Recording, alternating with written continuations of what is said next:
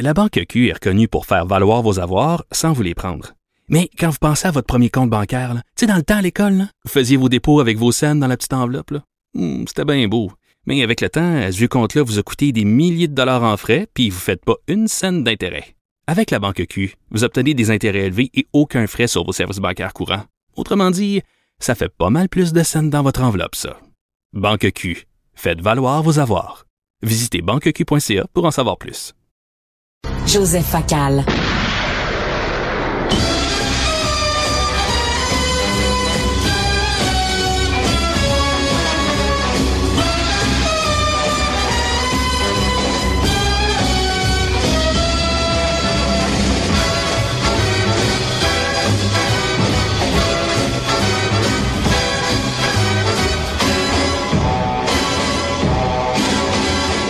Alors bien sûr, le thème s'imposait de lui-même après cette annonce euh, où on disait qu'on allait réécrire des passages des euh, vieux romans de Ian Fleming euh, parce que ça ne correspondait pas aux valeurs d'aujourd'hui. On s'est dit, Joseph et moi, qu'on devait parler de James Bond et de l'évolution de James Bond. On tente de le rejoindre. Vous avez entendu le célèbre thème musical. Il y a eu une évolution dans James Bond. C'est vraiment le super-héros maintenant le plus, euh, avec la plus grande longévité de l'histoire au cinéma. Et au début, c'était vraiment un, vieux macho, euh, même euh, à la limite un personnage de dessin animé en carton. Là, euh, James Bond, c'était très coloré. D'ailleurs, il y avait un côté très pop, très bande dessinée. Et on en a fait au cours des dernières années, surtout avec Daniel Craig, quelque chose de beaucoup plus sérieux, un personnage torturé, tortueux, qui avait même presque un problème de complexe d'Oedipe avec M, M qui était joué par une femme, qui était plus joué par un homme, qui était pas joué par euh, Dame Julie Dench, qui était la celle qui dirigeait euh, euh, James Bond et qui était un peu comme un, peu son, sa figure maternelle. Joseph, t'en penses quoi de cette évolution là qu'on en fait maintenant un personnage tortueux, torturé, névrosé, beaucoup plus dark, beaucoup plus glauque? T'en penses quoi? Ben, j'en pense tout simplement que tu regardes les 27 films sur, mon Dieu, bientôt quoi, plus de 60 ans, euh, ils ont toujours essayé, avec plus ou moins de succès, de faire coller James Bond à son époque. Quand, par exemple, je regarde, disons, disons, le, Roger Moore des années 70 et 80, ben, il incarne l'insouciance puis la légèreté de l'époque. J'imagine très bien, par exemple, Roger Moore euh, se dandinant en sortant du studio 54 à New York sur la musique des Bee Gees avec un petit peu de poudre dans le nez, tu sais. Et, et, et quand tu reviens plus tôt, ben Sean Connery, euh, le premier James Bond, c'est le James Bond de la guerre froide contre évidemment les méchants communistes. Après ça, tu as eu la phase euh, narcotrafiquant et aujourd'hui, effectivement, dans une période, si tu veux, qui perd un peu ses points de repère, on a un Daniel Craig qui, d'une certaine façon, le joue un peu comme Hamlet, un James Bond torturé, un James Bond un peu mm-hmm. shakespearien, un James Bond qui, d'une certaine façon, dans ses yeux, tu vois qu'il a vu toutes les horreurs du monde, il en a assez d'être une machine à tuer et il aspire à se reposer dans la campagne ou sous les tropiques. C'est pas nouveau. On a toujours essayé de, de coller James Bond à son époque. Et c'est pour ça que les gens qui disent la franchise est finie, euh, c'est un dinosaure, je suis pas d'accord avec ça. On va réactualiser James Bond et tant qu'il y aura une pièce à faire, on va nous le ressortir. Ben, je, je, je ne vais pas euh, divulgacher. je pense qu'il y a beaucoup de gens qui ont vu le dernier James Bond. Il meurt finalement à la toute fin. On a tué James Bond pour faire la place à un nouveau James Bond qui va plus coller aux valeurs d'aujourd'hui. J'en suis convaincu. Est-ce que tu serais ouvert, toi, Joseph, à un James Bond noir, par exemple? Parce qu'on parle de Idris Elba, par exemple. Euh, Est-ce que tu serais ouvert à ça, toi? Ou tu dis non, non, non, le James Bond de Ian Fleming, C'est sûr qu'une partie de moi devra faire une espèce de deuil. Parce que oui, j'ai grandi avec le James Bond euh, archétypique. Et je te dirais même, je te dirais même, Richard, que tant qu'à rester dans le thème de la pigmentation, déjà, chez Timothy Dalton ou chez Pierce Brosnan, euh, c'était des bandes moins bandes que mon bande à moi, qui a toujours été Sean Connery. Alors évidemment, si on fait un bande noir, pourquoi pas? Mais, mais, si on veut aller trop loin dans l'idéologie diversitaire, là, on va sombrer dans le ridicule. C'est-à-dire que, que Bond soit noir, d'accord. Mais si on commence, à côté de ça, à changer M, à changer Q, à transformer les band girls en band boys ou en band transgenre, si on met trop de sauce dans la réécriture, là, je vais finir par décrocher. Écoute, à, la fin, les, les, d'une certaine façon, oui. Les derniers James Bond, là, ils ont vraiment souligné le côté quasiment homo-érotique. Non, il n'y avait pas comme euh, entre les lignes, on dirait que James Bond était amoureux du bandit euh, qui poursuivait. Euh, je sais pas aussi qu'ils vont s'en aller avec ça. Est-ce que ça va être un James Bond transgenre? Est-ce que tu serais ouvert pour une Janet Bond? Euh, j'aurais déjà un peu plus de misère. Tu sais, Richard, je pense que je pense que les gens qui produisent la franchise sont quand même assez intelligents pour comprendre qu'ils patinent sur une glace mince. Il faut aller chercher un nouveau public, d'accord, mais ce nouveau public, il n'est pas entièrement woke. Il faut faire très attention de ne pas s'imaginer que euh, cette nouvelle idéologie percole dans tous les recoins de la jeunesse. Donc, une certaine évolution, oui. D'un autre côté, d'un autre côté, la franchise Bond a toujours capitalisé aussi sur des vieux boomers, des vieux X comme toi, un peu nostalgiques, qui ne se reconnaîtraient plus si euh, est trop transformé. Donc, il y a un juste hmm. milieu entre l'évolution et, par exemple, le fait qu'on perdrait tous nos repères. Par exemple, dans un des récents bandes, je me rappelle plus trop lequel, Daniel Craig est accompagné de Judy Dench, enfin M, et à un moment donné, il est dans une sombre ruelle, il ouvre une vieille porte de garage, et qu'est-ce qu'on découvre? La Aston Martin DB5, le char mythique de Bond. Là, j'ai trouvé, tu vois, qu'il y avait un gentil clin d'œil envers des vieux comme nous, tout en le jouant moderne. Alors oui, oui, je suis ouvert à une certaine évolution tant que ça ne devient pas franchement ridicule. Joseph, ce qu'il manque, ce que ce qui me manque actuellement dans les dans les derniers James Bond, c'est l'humour, le côté satirique, parodique. Écoute, je vais te nommer. OK, laisse-moi les nommer le nom de quatre James Bond girls. Ah, ben oui, ben oui. Écoute bien ça. Dans Goldfinger, elle s'appelait Pussy Galore. Pussy Galore, ce qui veut dire beaucoup de pussy. OK, attends une minute. Dans, dans Les diamants sont éternels, ça, ça s'invente pas. Abondance de la queue. C'est son nom. Abondance de la queue qui était joué par Lana Wood. Euh, alors, dans Moonraker, Dr. Holly Goodhead. Et dans Octopussy, elle s'appelait Small Bone. OK, bon, abondance de la queue. Écoute, c'est certain que c'est hyper sexiste, mais il y avait un côté quasiment Austin Powers. Tu te souviens la, la, la, fille dans Austin Powers, qui était la parodie de James Bond, s'appelait Lotta Vagina? Euh, ouais, c'est sûr que... Eh ben, écoute, quand tu dis que les derniers James Bond manquent d'humour, évidemment, Richard, je, je, je, je te contredirai pas. C'est toute notre époque qui manque d'humour. Alors évidemment, ici, d'une certaine façon, le, le, le, spectateur qui regarde les vieux bandes, il a le choix ou bien évidemment il se choque euh, et, il en appelle à la censure, ou bien il accepte qu'il faut les regarder off, même plus au deuxième, voire au ben troisième degré. C'est sûr que dans la représentation des femmes, euh, il y a des choses qui ne passent plus, et jusqu'à un certain point, j'accepte ça. Richard, remontons dans le temps. Rappelle-toi, 1965, Thunderball. Sean Connery, à un moment donné, a mal au dos il se fait soigner par une espèce de massothérapeute, il a un trouble de son goût, puis là, littéralement, il la colle contre le mur pour l'embrasser. C'est littéralement une agression. C'est Pussy Galore à un moment donné. Pussy Galore.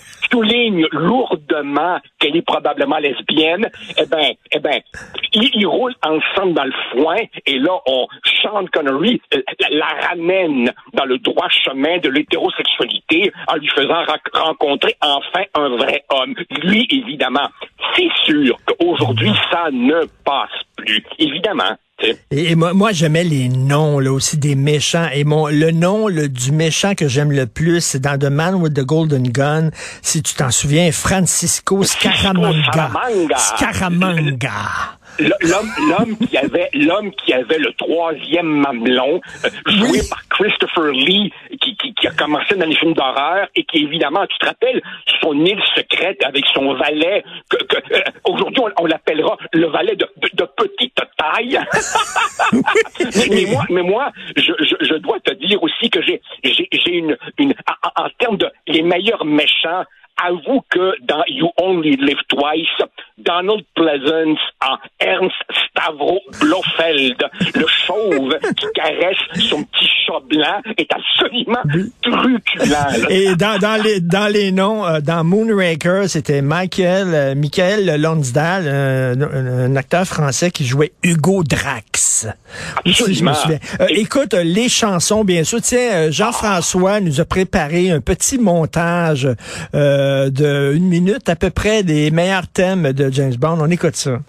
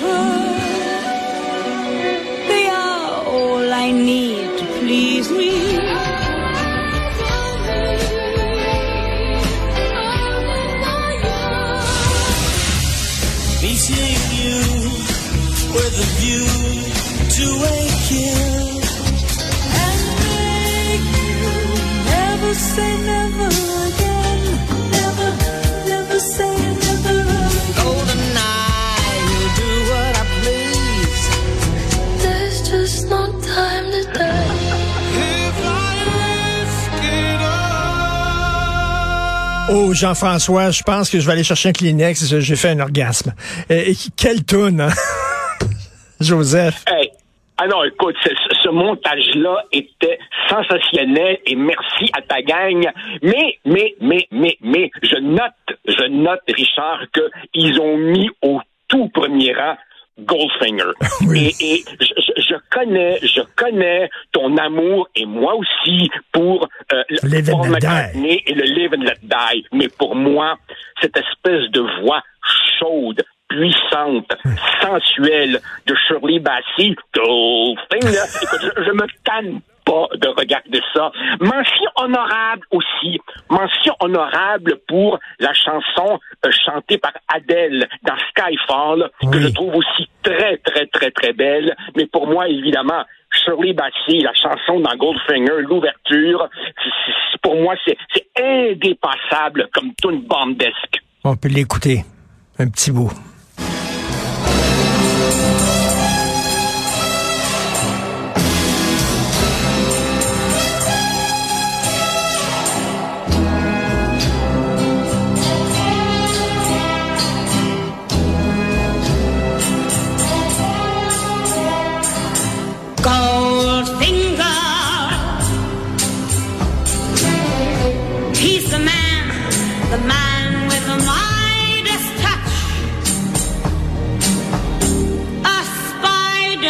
Quelle voix, quelle voix. Et bien sûr, les génériques, on voit les silhouettes des filles en train de danser sur un gros gun.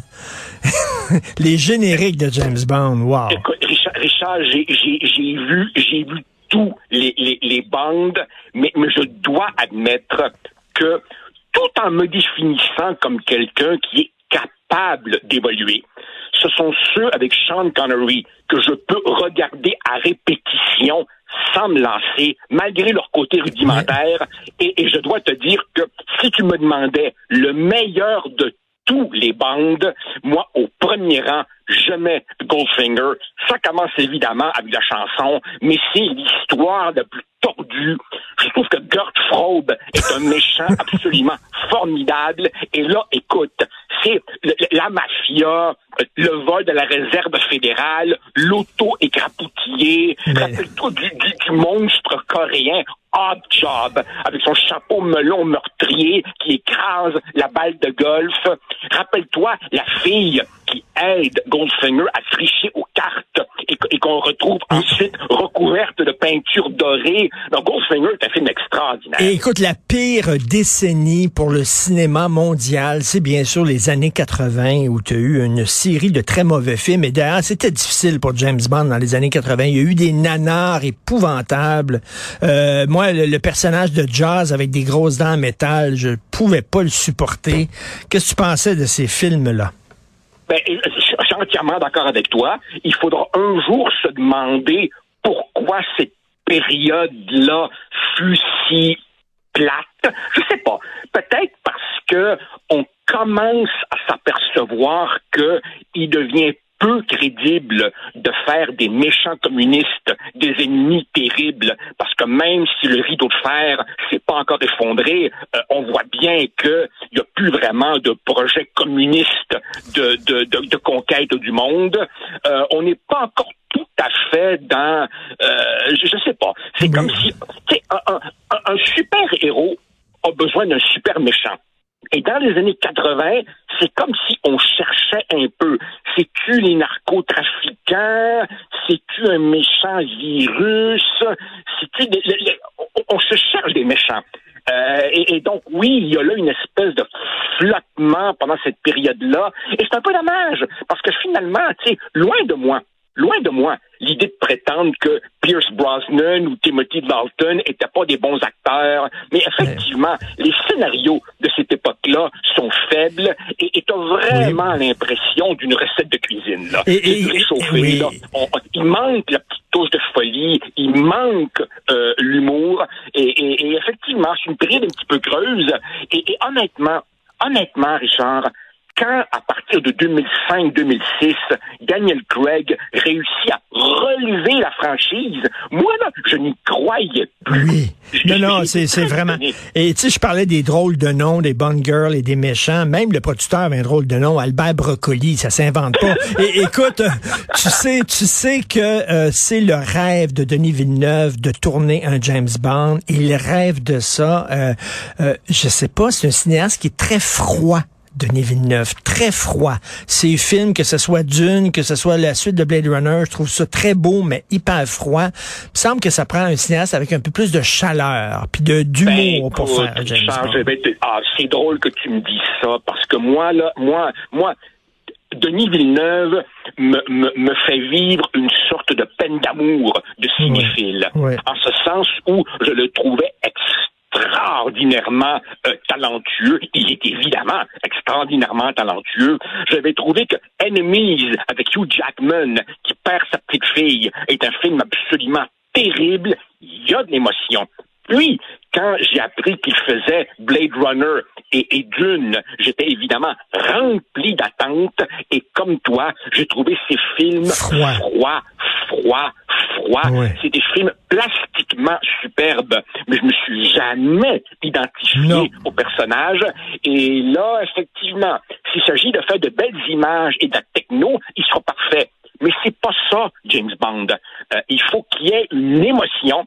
Et, et je dois te dire que, évidemment, il pas. Il, il est rendu ailleurs. Mais un très grand cinéaste comme Sam Mendes, Ben oui. c'est lui qui a Ben relancé oui. euh, Skyfall. Je suis tout à fait d'accord. Sam Mendes était un super cinéaste pour James Bond. Écoute, on verra là, qui vont nous annoncer. Il y a des rumeurs, peut-être Tom Hardy. Ma blonde est super déçue que Clive Owen, qui est son wet dream, n'a jamais joué James Bond. Puis c'est vrai qu'il était fait pour faire James Bond, mais là, il est rendu trop vieux, malheureusement. Merci beaucoup, Joseph. Bon week-end. Bye. Salut, bye.